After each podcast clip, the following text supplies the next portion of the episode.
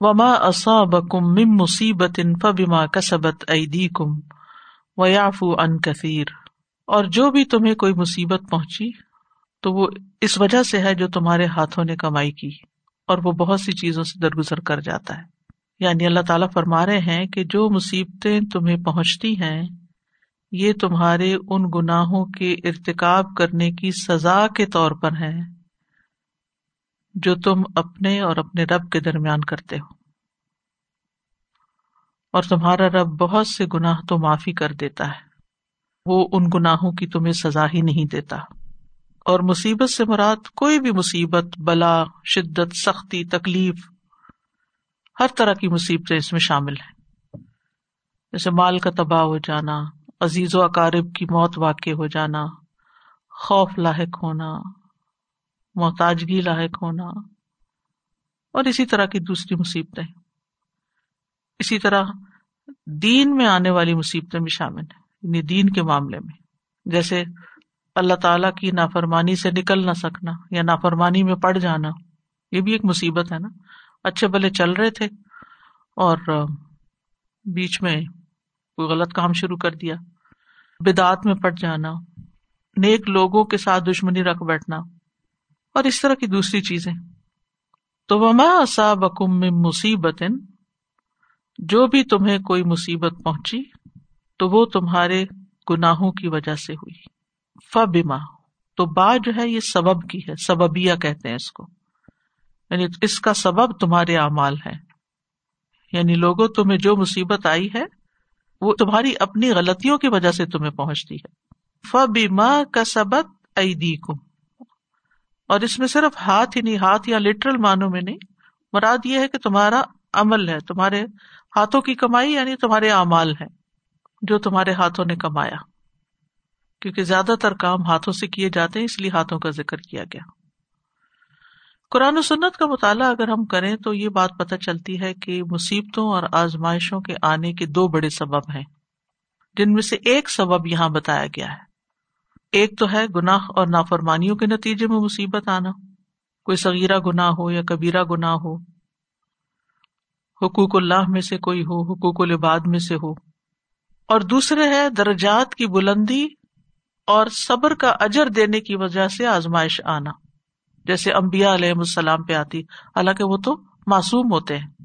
یعنی اللہ سبحان تعالیٰ جب چاہتا ہے کہ صبر کرنے والوں کو بے حساب اجر عطا کرے تو وہ اپنے پیاروں کو کسی مشکل میں ڈال دیتا ہے۔ جس کے بارے میں آتا نا کہ جس سے محبت کرتا اللہ تعالیٰ اس کو آزما لیتا ہے۔ تاکہ بندہ اللہ کے فیصلے پہ راضی رہے، اس پہ صبر کرے اور صبر کرنے کی بنا پر اس کو پورا پورا اجر دیا جائے اور وہ اللہ کے یہاں کامیاب ہونے والوں میں سے لکھ دیا جائے۔ کیونکہ بہت دفعہ انسان کہتا ہے کہ جتنی بڑی مشکل آئی ہے، اس کے پیچھے کون سی غلطی ہو سکتی ہے؟ میں تو نمازوں کی بھی پابندی کرتی ہوں، روزے بھی رکھتی ہوں سد کا خیرات بھی کرتی ہوں، دعائیں بھی پڑھتی ہوں، پروٹیکشن کی دعائیں بھی پڑھی تھی، احتیاط بھی کی تھی، سب کچھ کیا تھا۔ اس کے باوجود یہ کیا ہو گیا؟ پھر انسان کو بازو کا شیطان جو بسو سے ڈالتا ہے اور غمگین کرتا ہے اور پریشان رکھتا ہے۔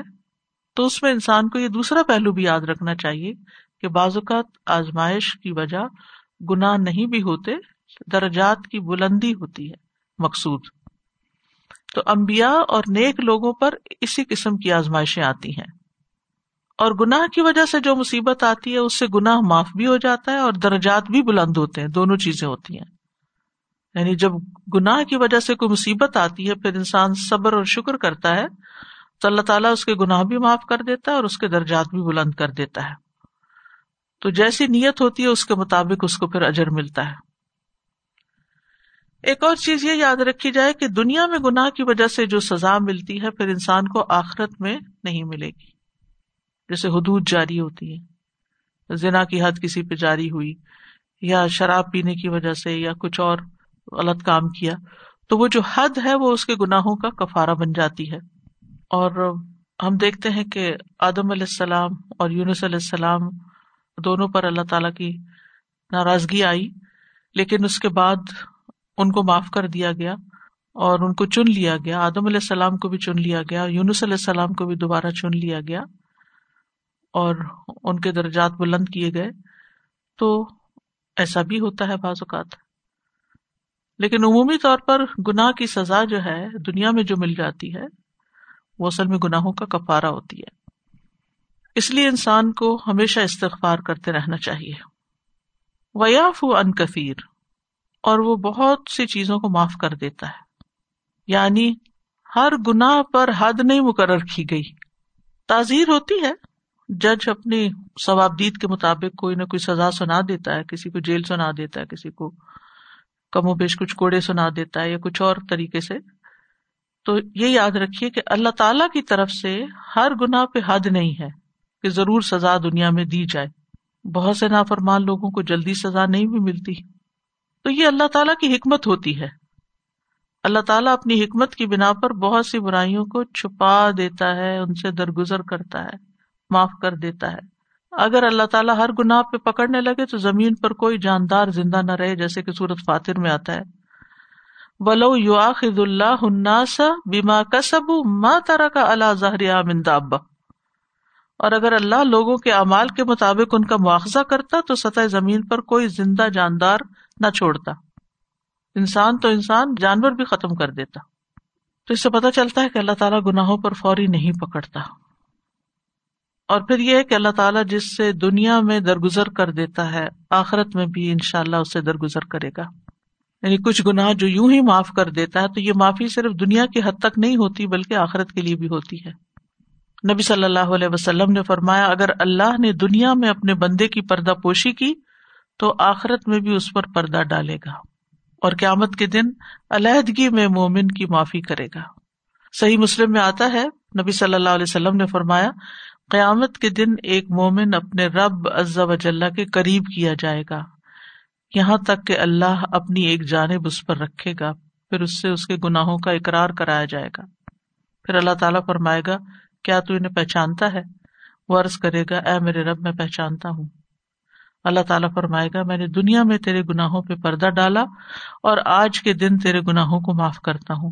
پھر اس سے اس کی نیکیوں کا امال نامہ دے دیا جائے گا۔ کتنا ڈرنے کا وقت ہے وہ کہ اللہ سبحانہ تعالیٰ سارا کچھ دکھائے۔ کبھی کبھی ایسا ہوتا ہے نا کہ بیٹھے بیٹھے اچانک پچھلی زندگی کی کوئی جہالت یاد آ جاتی ہے، کوئی نافرمانی یاد آ جاتی ہے تو انسان ایک دم استغفار کرنے لگتا ہے کہ مجھے تو اس بات کا پتہ ہی نہیں تھا کہ یہ غلط چیز ہے یا نافرمانی ہے یا اللہ کی ناراضگی کا کام ہے، کیونکہ خطر الجہل جو ہے، وہ تو بہت بڑا ہے۔ جہالت کی وجہ سے انسان اللہ تعالیٰ کے بارے میں بعض اوقات ایسی باتیں منہ سے نکال جاتا ہے۔ ایسے جملے جو ہمارے معاشرے میں زبان زد عالم ہے، اللہ تعالیٰ کے اسماع و صفات کے بارے میں۔ دین میں ایسے مذاق جو قرآن و سنت کے سریح مذاق اڑانے والے ہیں ان کے احکامات کے۔ تو دوستوں کی مجلسوں میں بیٹھ کے سن بھی لیا، ہنس بھی دیا اور بول بھی دیا۔ پتہ ہی نہیں بے وقوفوں کو۔ یعنی بے وقوفی کا زمانہ ہوتا ہے نا، انسان کو پتہ ہی نہیں ہوتا۔ اور جب علم آتا ہے، روشنی آتی ہے، اپنی غلطی یاد آتی ہے، تو پھر ڈر بھی لگتا ہے کہ قیامت کے دن جب اللہ تعالیٰ ان چیزوں کو دکھائے گا اگر تو پھر کیا ہوگا؟ ہم نہ تو نہیں کر سکتے، انکار تو نہیں کر سکتے۔ اللہ تعالیٰ نے دنیا میں اگر ڈھانپ دیا تو آخرت میں بھی ڈھانپ دے گا۔ نبی صلی اللہ علیہ وسلم نے فرمایا، ایک آدمی کو قیامت کے دن لایا جائے گا اور کہا جائے گا، اس پر اس کے سغیرہ گناہ پیش کرو۔ تو وہ پیش کیے جائیں گے اور اس کے کبیرہ گناہوں کو چھپایا جائے گا۔ پوچھا جائے گا، کیا تو نے فلاں فلاں فلاں دن یہ کیا تھا؟ چھوٹے چھوٹے گنا وہ اقرار کرے گا، انکار نہیں کرے گا۔ لیکن اپنے کبیرہ گناہوں سے بھی ڈر رہا ہوگا کہ ابھی وہ بھی آئیں گے سامنے۔ اتنے میں کہا جائے گا، اس کے ہر گناہ کی وجہ اس کو نیکی عطا کر دو۔ آپ نے فرمایا، وہ یہ دیکھ کر وہ بندہ کہے گا، میرے تو کچھ اور گناہ بھی تھے جو مجھے نظر نہیں آ رہے۔ تمہارا لیے دعا کثرت سے مانگنی چاہیے کہ اللہ کا افو تو ہب دنیا میں بھی معاف کر دے، آخرت میں بھی معاف کر دے۔ اور ساتھ یہ بات بھی یاد رکھنی چاہیے کہ گناہوں کی وجہ سے مصیبتیں تو اترتی ہیں۔ یہ یاد رکھنا چاہیے۔ میں یا ملسو ان یو جزا بھی جو برائی کرے گا اسے اس کی جزا دی جائے گی۔ اور ہم دیکھتے ہیں گزشتہ قومیں جو ہے گناہوں کی وجہ سے ہی ہلاک کی گئی تھی ان کے جو قصور تھے، اس کی بنا پر۔ فکل اخد نہ بدم بھی ہر ایک کو ہم نے اس کے گناہ میں پکڑا۔ کسی پہ پتھراؤ والی ہوا بھیجی، کسی کو چیخ نے پکڑا، کوئی زمین میں دھنسا دیا گیا، کوئی پانی میں ڈبو دیا گیا۔ انہوں نے اپنی جانوں پہ خود ظلم کیا تھا۔ اللہ تعالیٰ نے ظلم نہیں کیا۔ بستیوں کی بستیاں الٹا دی گئی تباہ کر دی گئی زمین کے اندر دنسا دی گئی و تلکل قرا اہلک نہ لما ظلم یعنی جب انہوں نے گناہ کیے۔ پھر اسی طرح یہ ہے کہ اچانک بھی پکڑ آتی ہے بعض اوقات، جو لوگ اللہ کو ناراض کرتے ہیں۔ پہلے اللہ تعالیٰ ڈھیل دیتے ہیں، موقع دیتے ہیں شاید یہ پلٹ آئے، لیکن جب انسان نہیں پلٹتا حتیٰ فری ہوں بیما اتو اخذنا ہوں بختن فیدا ہوں مبلسون۔ حتیٰ کہ جب خود کو ملنے والی نعمتوں پہ لوگ اترانے لگے تو ہم نے اچانک انہیں پکڑ لیا، تو وہ نا امید ہو گئے، مایوس ہو گئے۔ پھر اسی طرح یہ کہ انسان کی اپنی ذات کے اوپر بھی اس کے اثرات ہوتے ہیں۔ گناہوں کی وجہ سے انسان کو ذلت و خاری کا سامنا بھی کرنا پڑتا ہے۔ نبی صلی اللہ علیہ وسلم نے فرمایا جو ذلت و سغار علامن خالف امری جو میرے حکم کی مخالفت کرے، اس کے لیے ذلت و خاری کو مقدر کیا گیا حسن بصری کہا کرتے تھے، جو اللہ کی نافرمانی کرتے ہیں، اگرچہ گھوڑے ان کو شاہانہ چال سے لے جا رہے ہوں اور خچر ان کو بگا رہے ہوں، نافرمانی کی ذلت ان کی گردنوں سے چپکی رہتی ہے۔ اس زمانے میں تو شاہی سواریاں یہی ہوتی تھی نا، گھوڑوں، خچروں پر۔ اللہ نے اس بات کے علاوہ کا انکار کر دیا کہ اللہ ان کو ذلیل کرے گا جو اس کی نافرمانی کرتے ہیں۔ جو اللہ کی اطاعت کرے، اللہ اس معاملے میں اس کا والی بن جاتا ہے، جس میں وہ اللہ کی اطاعت کرتا ہے۔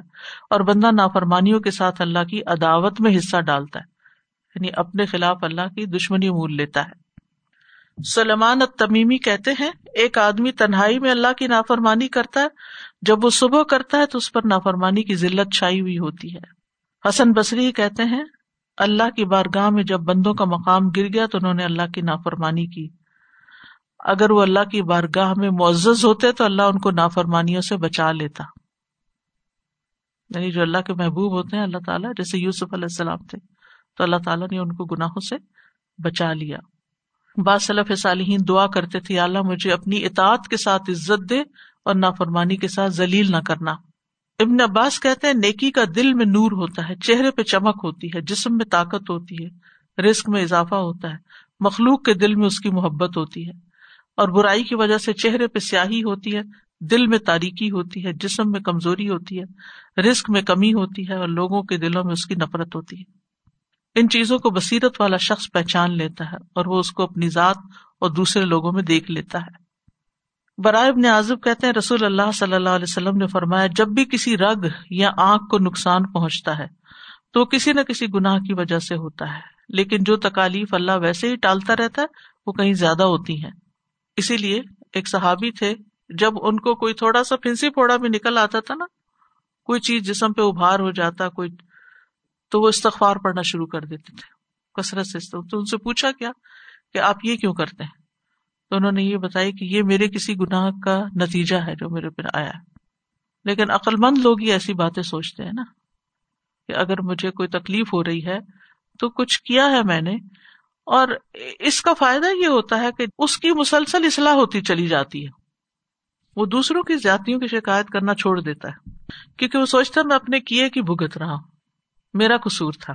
آئی واز رانگ اور یہ بات ہمیں بتا کر ہمیں ایک طرح سے خوشخبری دے دی گئی ہے۔ اور ہمیں طریقہ بتا دیا گیا کہ ہم اپنے مسائل کو خود حل کریں، اپنے اندر کے مسائل کو دیکھیں، اندر کی پیچیدگیاں دیکھیں۔ کچھ لوگ ہوتے ہیں، ان کے اوپر جو مشکل آتی ہے، وہ دوسروں کو بلیم کر دیتے ہیں۔ اس نے مجھے یہ کھلا دیا تھا، اس نے مجھے یہ کہا تھا، اس نے مجھے یہ راہ دکھائی تھی، اس وجہ سے میں اس انجام کو پہنچی۔ یہ فلاں کا قصور ہے، یہ فلاں کا قصور ہے۔ اللہ نے تمہیں بھی تو عقل دی تھی نا، تم کیوں کسی کی باتوں میں آئے؟ تو بہرحال کبھی انسان اپنی نادانی کی وجہ سے نقصان اٹھاتا ہے، اپنی بے وقوفی نا سمجھی کی وجہ سے، جہالت کی وجہ سے، تو پھر انسان حل سیکھتا ہے۔ کبھی انسان بغیر پلاننگ کے کوئی کام شروع کر دیتا ہے کوئی بزنس شروع کر دیا، اٹھ کے ہزاروں انویسٹ کر دیا اور فلاپ ہو گیا سب کچھ۔ اور کبھی انسان بے صبری اختیار کرتا ہے اور جلد بازی اختیار کرتا ہے، اس سے ٹھوکر کھاتا ہے۔ تو پھر انسان کو پتہ چلتا ہے کہ قصور میرا ہی ہے، میں نے جلدی کی اس معاملے میں، مجھے سوچ سمجھ کے فیصلہ کرنا چاہیے تھا۔ تو انسان اپنے بہت سی وجوہات سوچ کر اپنے آپ کے اندر اپنی کمزوریوں کو جب دیکھ لیتا ہے، تو پھر ان کی اصلاح کرنے کی کوشش کرتا ہے۔ اور انسان کو پتہ بھی چل جاتا ہے، کیونکہ گناہ کی وجہ سے انسان کا دل بوجھل ہو جاتا ہے۔ انسان کو سوچنا چاہیے کہ کیا کیا ہے میں نے، کبھی دل مردہ ہو جاتا ہے، زنگ لگ جاتا ہے دلوں کو۔ دل سیاہ بھی ہو جاتے ہیں۔ زندگی میں، وقت میں، مال میں برکت ختم ہو جاتی ہے۔ حالات میں تنگی محسوس ہوتی بے سکونی آ جاتی دل تنگ ہوتا ہے۔ دل نہیں لگتا۔ ابن کئیم کہتے ہیں کہ یہ نہ سمجھے کہ اس آیت میں جو نعمتیں بیان ہوئی ہیں اور وہ آیت ان البرار لفی نعیم و ان الفجار لفی جہیم وہ آخرت کی نعمتوں تک محدود ہے اور یہ یہاں جہنم کا عذاب بتایا جا رہا ہے۔ یہ نہیں ہے اس کا مطلب صرف، بلکہ یہ نعمتیں اور جہنم تینوں گھروں میں ہوگی۔ دنیا کے گھر میں بھی نعمتیں یا جہنم، اور برزخ کے گھر میں بھی، اور ہمیشہ کے گھر میں بھی، یا جہنم یا جنت۔ جنت اس لٹرل معنوں میں نہیں، بلکہ سکون اور خوشحالی کے معنوں میں۔ تو کہتے ہیں کہ لوگ اطاعت کرنے والے نعمتوں میں ہیں، اور وہ لوگ جو نافرمانی کرتے ہیں جہنم میں ہیں۔ نعمتیں تو وہی ہیں جو دل کی نعمتیں اور عذاب وہی ہے جو دل کا عذاب ہے۔ اور وہ کہتے ہیں، خوف، پریشانی، غم اور دل کی تنگی سے بڑھ کر شدید عذاب اور کیا ہو سکتا ہے؟ باصلف سالین کہتے تھے، جب میں اللہ کی نافرمانی کرتا ہوں تو اس کے اثرات اپنی سواری اور اپنی بیوی کی عادات میں پہچان لیتا ہوں کہ وہ موافق نہیں رہتے۔ اسی طرح حال اور مستقبل کی نعمتوں کا زوال ہونے لگتا ہے۔ علم کے نور سے محرومی ہونے لگتی ہے۔ علم نور ہے اور نافرمانی اس نور کو بجھا دیتی ہے۔ ایک دفعہ امام شافی امام مالک کے سامنے بیٹھے اور انہیں ایک کتاب پڑھ کے سنائی۔ تو امام مالک کو ان کی ذہانت اور عقل کی روشنی اور کمال فہم بہت اچھا لگا۔ تو امام مالک نے کہا، میں دیکھتا ہوں کہ اللہ نے تمہارے دل میں یہ نور ڈالا ہے۔ تم اس کو نافرمانی کی تاریخی سے بجھا نہ دینا۔ اور پھر یہ ہے کہ علم کا الٹ جو ہے وہ جہالت ہے۔ تو بہت سے گناہ جو ہے وہ جہالت کی وجہ سے ہوتے ہیں۔ اور انسان ایک ایسے چکر میں پڑ جاتا ہے کہ پتا ہی نہیں ہے کہ اس کو کرنا کیا ہے اور پھر وہ غلط طریقہ اختیار کر لیتا ہے اور پھر اس کو بھگتتا رہتا ہے۔ جیسے کسی بھی بیماری میں غلط دوا مل جائے یا اس کا ریئیکشن ہو جائے تو وہ بیماری اور بڑھ جاتی ہے۔ اسی طرح اللہ کی رحمتوں سے محروم ہو جاتا ہے انسان۔ پھر صرف اس کی اپنی ذات پر اثرات نہیں ہوتے۔ وہاں سابق میں مصیبت ان میں یعنی ایک تو مصیبت تمہاری جان پر جس کی ابھی میں نے پیچھے ذکر کیا اور ایک یہ کہ اس کی مصیبت، اس کی اس کی اس کی مل کے خشکی اور سمندر میں فساد برپا ہو جاتا ہے۔ بیما کا سبق ائی دن ناس لوگوں کے ہاتھوں کی کمائی کی وجہ سے۔ یعنی ہر شخص تھوڑی تھوڑی پولوشن میں اضافہ کرتا جائے تو آپ دیکھیں کہ مجموعی طور پر وہ سبھی کو ڈھانپ لے گی۔ معاشرے پر گناہوں کی نوسط ہوتی ہے۔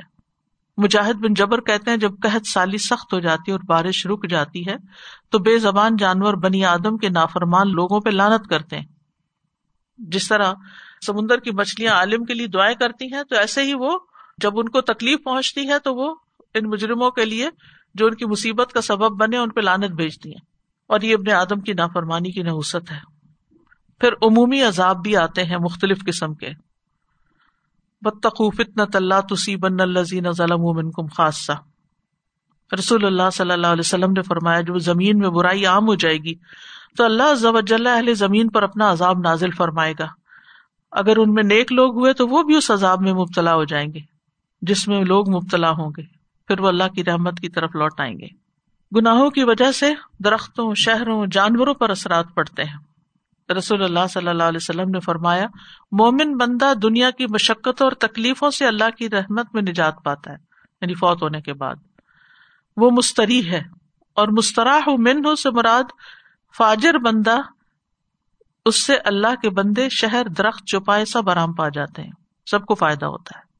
تو مستریح مومن ہوتا ہے جو دنیا کی مشقتوں سے راحت پاتا ہے اور مستراح من کافر و فاسق ہوتا ہے گناگار ہوتا ہے، جس سے سب کو آرام ملتا ہے جب وہ دنیا سے چلا جاتا ہے۔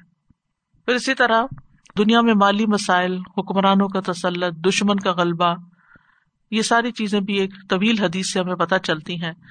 کہ جس میں بدکاری عام ہو تو کیا ہوتا ہے؟ ناپ تول میں کمی ہو تو لوگ زکوٰۃ نہ دیں تو کیا ہوتا ہے؟ عہد توڑے تو کیا ہوتا ہے؟ یہ پوری تفصیلات بتائی گئی کہ کس گناہ کے نتیجے میں کیسی مصیبت آتی ہے۔ پھر اسی طرح باہمی محبت ختم ہو جاتی ہے۔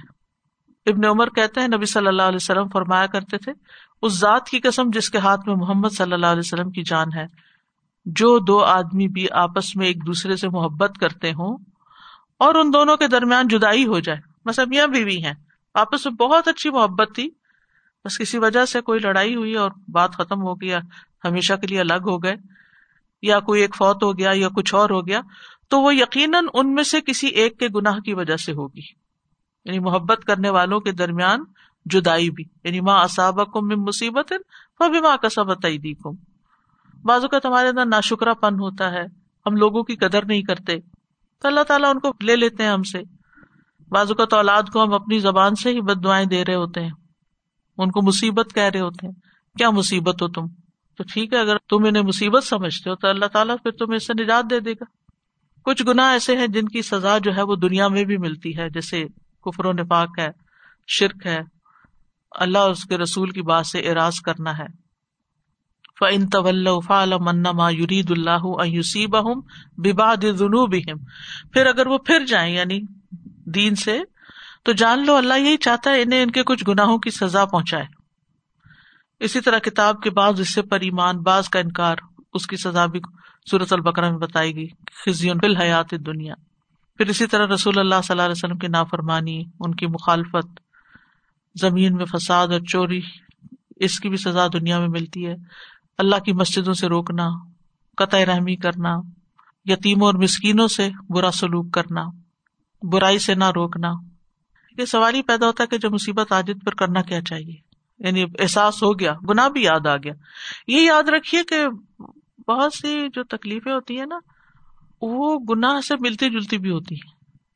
اگر آپ غور کریں، گہرائی میں جائیں، تو جس قسم کا گنا ہوتا ہے نا، اس سے ملتی جلتی تکلیف آتی۔ ہے تو سب سے پہلے کہ اللہ سے فریاد کرے معافی مانگے ام جیب المستر السو اللہ کے آگے گڑ گڑائے مصیبت دور کرنے کے لیے صرف اللہ ہی کو پکارے اپنے گناہوں کا اقرار کرے لا الہ الا انت سبحانک، انی کنت من الظالمین۔ اللہ تعالیٰ کو الزام نہ دے مصیبت کو اپنے لیے پھر خیر سمجھے کہ یہ میرے گناہوں کے کفارے کا ذریعہ بن جائے گی۔ لا تحسبوه شر لکم بل هو خیر لکم. سفیان سوری کہتے ہیں، انسان جو ناپسند کرتا ہے، وہ اس کے لیے بہتر ہی ہوتا ہے۔ اس سے جس کو وہ پسند کرتا ہے، کیونکہ ناپسندیدہ چیز اسے دعا پر ابھارتی ہے، اور جسے وہ پسند کرتا ہے، وہ اسے ہلاک کر دیتی ہے۔ مصیبت آنے پہ اللہ سے ناراض نہ ہو، بلکہ راضی رہے ایک حدیث میں آتا ہے، اللہ جس کے ساتھ بھلائی کا ارادہ کرتا ہے، اس کو مصیبت میں مبتلا کر دیتا ہے۔ تو پھر اللہ سے راضی رہنا چاہیے۔ مصیبت کے وقت اجر کی امید رکھنی چاہیے۔ کوئی کانٹا بھی چبھے تو مومن کے گناہ معاف ہوتے ہیں۔ اس بات پہ یقین رکھنا چاہیے کہ اس مصیبت کی وجہ سے اللہ تعالیٰ گناہ دور کر دے گا۔ حدیث میں آتا ہے کہ آدمی کو اس کی دینداری کے مطابق آزمایا جاتا ہے۔ اگر دین میں پختہ ہو تو آزمائش بھی سخت آئے گی۔ اگر دین میں کم ہوگا تو اسی کے مطابق امتحان آئے گا۔ اور بندے پہ آزمائش نازل ہوتی رہتی ہے اور وہ زمین میں چلتا پھرتا ہے، حتیٰ کہ اس کا کوئی گنا باقی نہیں رہتا۔ صاف ہو چکا ہوتا ہے۔ اللہ اکبر۔ اور مصیبت پر صبر درجات کی بلندی کا ذریعہ بن جاتا ہے۔ مصیبت آنے پہ انا اللہ و انا راجیون پڑھنا چاہیے۔ اللہ تعالیٰ کی رحمتیں، عنایتیں بخشیں آتی ہیں اس شخص پر۔ پھر یہ کہ مختلف دعائیں ہمیں سکھائی گئی۔ رنج و غم کی دعائیں۔ مصیبت کے وقت اللہ تعالیٰ سے خیر مانگنی چاہیے۔ اللہ اجرنی پی مصیبتی وہ اخلف لی خیرم منہا۔ لیکن اس کا یہ مطلب نہیں کہ مصیبت مانگے اور نبی صلی اللہ علیہ وسلم نے پناہ مانگی۔ اللہ اعظب کا من جہد دل بلائی مصیبت کی سختی سے، جہد کیسے سختی؟ تو مصیبت کی سختی سے نبی صلی اللہ علیہ وسلم پناہ مانگتے تھے۔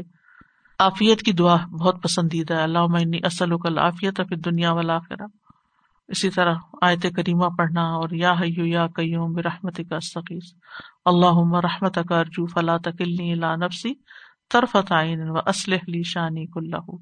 لا الہ الا انت۔ اور خاص طور پر استغفار۔ استغفار جو ہے، یہ گناہوں کا علاج ہے۔ اسی طرح توبہ، بیماریوں کا علاج ہے۔ توبہ سے مصیبتیں ٹلتی ہیں۔ استغفار کرنے سے اللہ کی رحمت ملتی ہے۔ رزق میں کشادگی ہوتی ہے، مال اولاد میں اضافہ ہوتا ہے۔ بہت زیادہ خیر و برکت ملتی ہے۔ اللہ کا عذاب نہیں آتا۔ پھر کچھ دعائیں بھی ہیں، جو بخش کی دعائیں ہیں اور گناہوں کو مٹانے کی دعائیں ہیں، ان کو بھی پڑھنا چاہیے تاکہ ہمارے گناہ معاف ہوں۔ اور استغفار کرنے کے نتیجے میں جن انعامات کا اللہ نے وعدہ کیا ہے، وہ بھی حاصل ہوں۔ وما أصابكم من مصیبت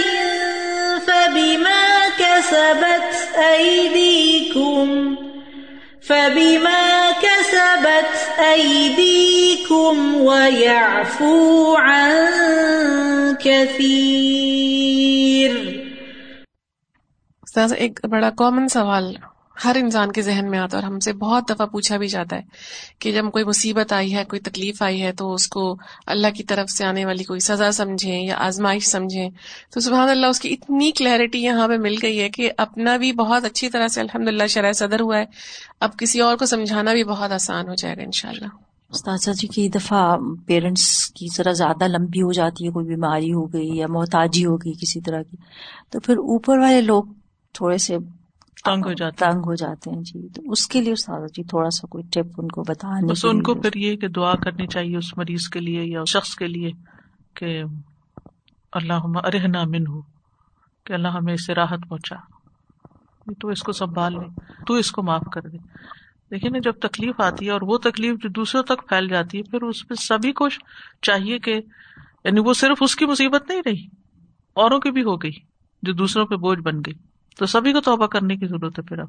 کبھی اللہ تعالیٰ ہمیں آزماتا ہے اور کبھی کسی دوسرے کے ذریعے آزماتا ہے۔ جس جی ہاں ایسا لگ رہا ہے کہ جیسے دنیا میں ہر چیز کی ایک انشورنس ہوتی ہے۔ تو ایمان جو ہے وہ ہماری انشورنس ہے آخرت کے لیے۔ اور یہ کہ ہم یہاں کوئی بھی اگر کوئی مشکل، پریشانی یا کوئی گناہ ہے ہمارے، تو ایمان کی اور اللہ کی، اللہ تعالیٰ کا ہمارا ساتھ ہونا اور ہمارا ایمان میں مضبوط ہونا جو ہے وہ ہمارے گناہوں کو معاف کرنے اور درجات کی بلندی کا وہ ہے۔ اور جن کے پاس جو ہے ایمان کی دولت نہیں ہے، ان کے ساتھ کیا معاملہ ہوگا؟ کہ مطلب ان کے لیے کیا ہے؟ صرف دنیا ہی دنیا ان کے لیے دنیا ہی دنیا ہے نا۔ ظاہر ہے وہ دنیا میں ان کی نیکیاں ان کے کام آ جاتی ہیں اور ان کی مصیبتیں کم ہو جاتی ہیں اور آخرت میں پھر کچھ بھی باقی نہیں بچتا۔ سازا میں سوچ رہی تھی کہ مصیبتیں جو ہیں واقعی انسان کی فطرت اسے پسند نہیں کرتی کہ کوئی بھی پریشانی آئی کسی بھی طرح کی۔ لیکن اینڈ آف دا ڈے جب انسان سوچتا ہے تو وہ مصیبتیں اس کے لیے خیر ہی خیر کا باعث ہوتی ہیں۔ یعنی کہ میں ابھی اپنی زندگی جتنی بھی گزری ہے، اس میں سوچ رہی ہوں کہ جو جو بڑی پریشانیاں آئی ہیں، جو بھی مصیبتیں آئی ہیں، بے شک وہ ہمارے گناہوں کی وجہ سے، میرے اپنے گناہوں کی وجہ سے۔ لیکن اس کے بعد اتنا بڑا لہسن اللہ تعالیٰ ہمیں دیتے ہیں کہ بعض اوقات تو میری زندگی بالکل بدل گئی۔ اس کے آنے کے بعد جیسے بھی سسٹر مونا بھی کہہ رہی تھی کہ کیا آزمائش ہوتی ہے اور کیا اللہ کی طرف سے گناہوں کی پکڑ ہوتی ہے۔ تو میرے دین کی طرف آنے کی وجہ بھی ایک بہت بڑی مصیبت رہی۔ تو کتنے میں سوچتی ہوں کہ جو دین کی طرف لوگ آتے ہیں اور ان کی زندگیاں بدلتی ہیں اگر آپ ان سے پوچھیں تو زیادہ تر کی زندگیوں میں کوئی نہ کوئی بڑی پریشانیاں ہی آئی ہوئی ہوتی ہیں کہ جس کی وجہ سے پھر ان کو اللہ یاد آتا ہے اللہ کی طرف رجوع اور پھر وہ اللہ کی طرف آتے ہیں۔ لیکن اس کو ایکسپٹ کرنا کتنا مشکل ہے کہ ہم یہ کہیں ہماری غلطی ہے۔ آئی واز رانگ میرا ہی کہیں قصور تھا۔ یہ ماننا بڑی مشکل ہے۔ ابلیس نے نہیں مانا تھا نا، اللہ تعالیٰ کو بلیم کر دیا۔ تو وہ انسان کے اندر بھی ہٹ درمی پیدا کرتا ہے کہ تمہاری غلطی نہیں ہے۔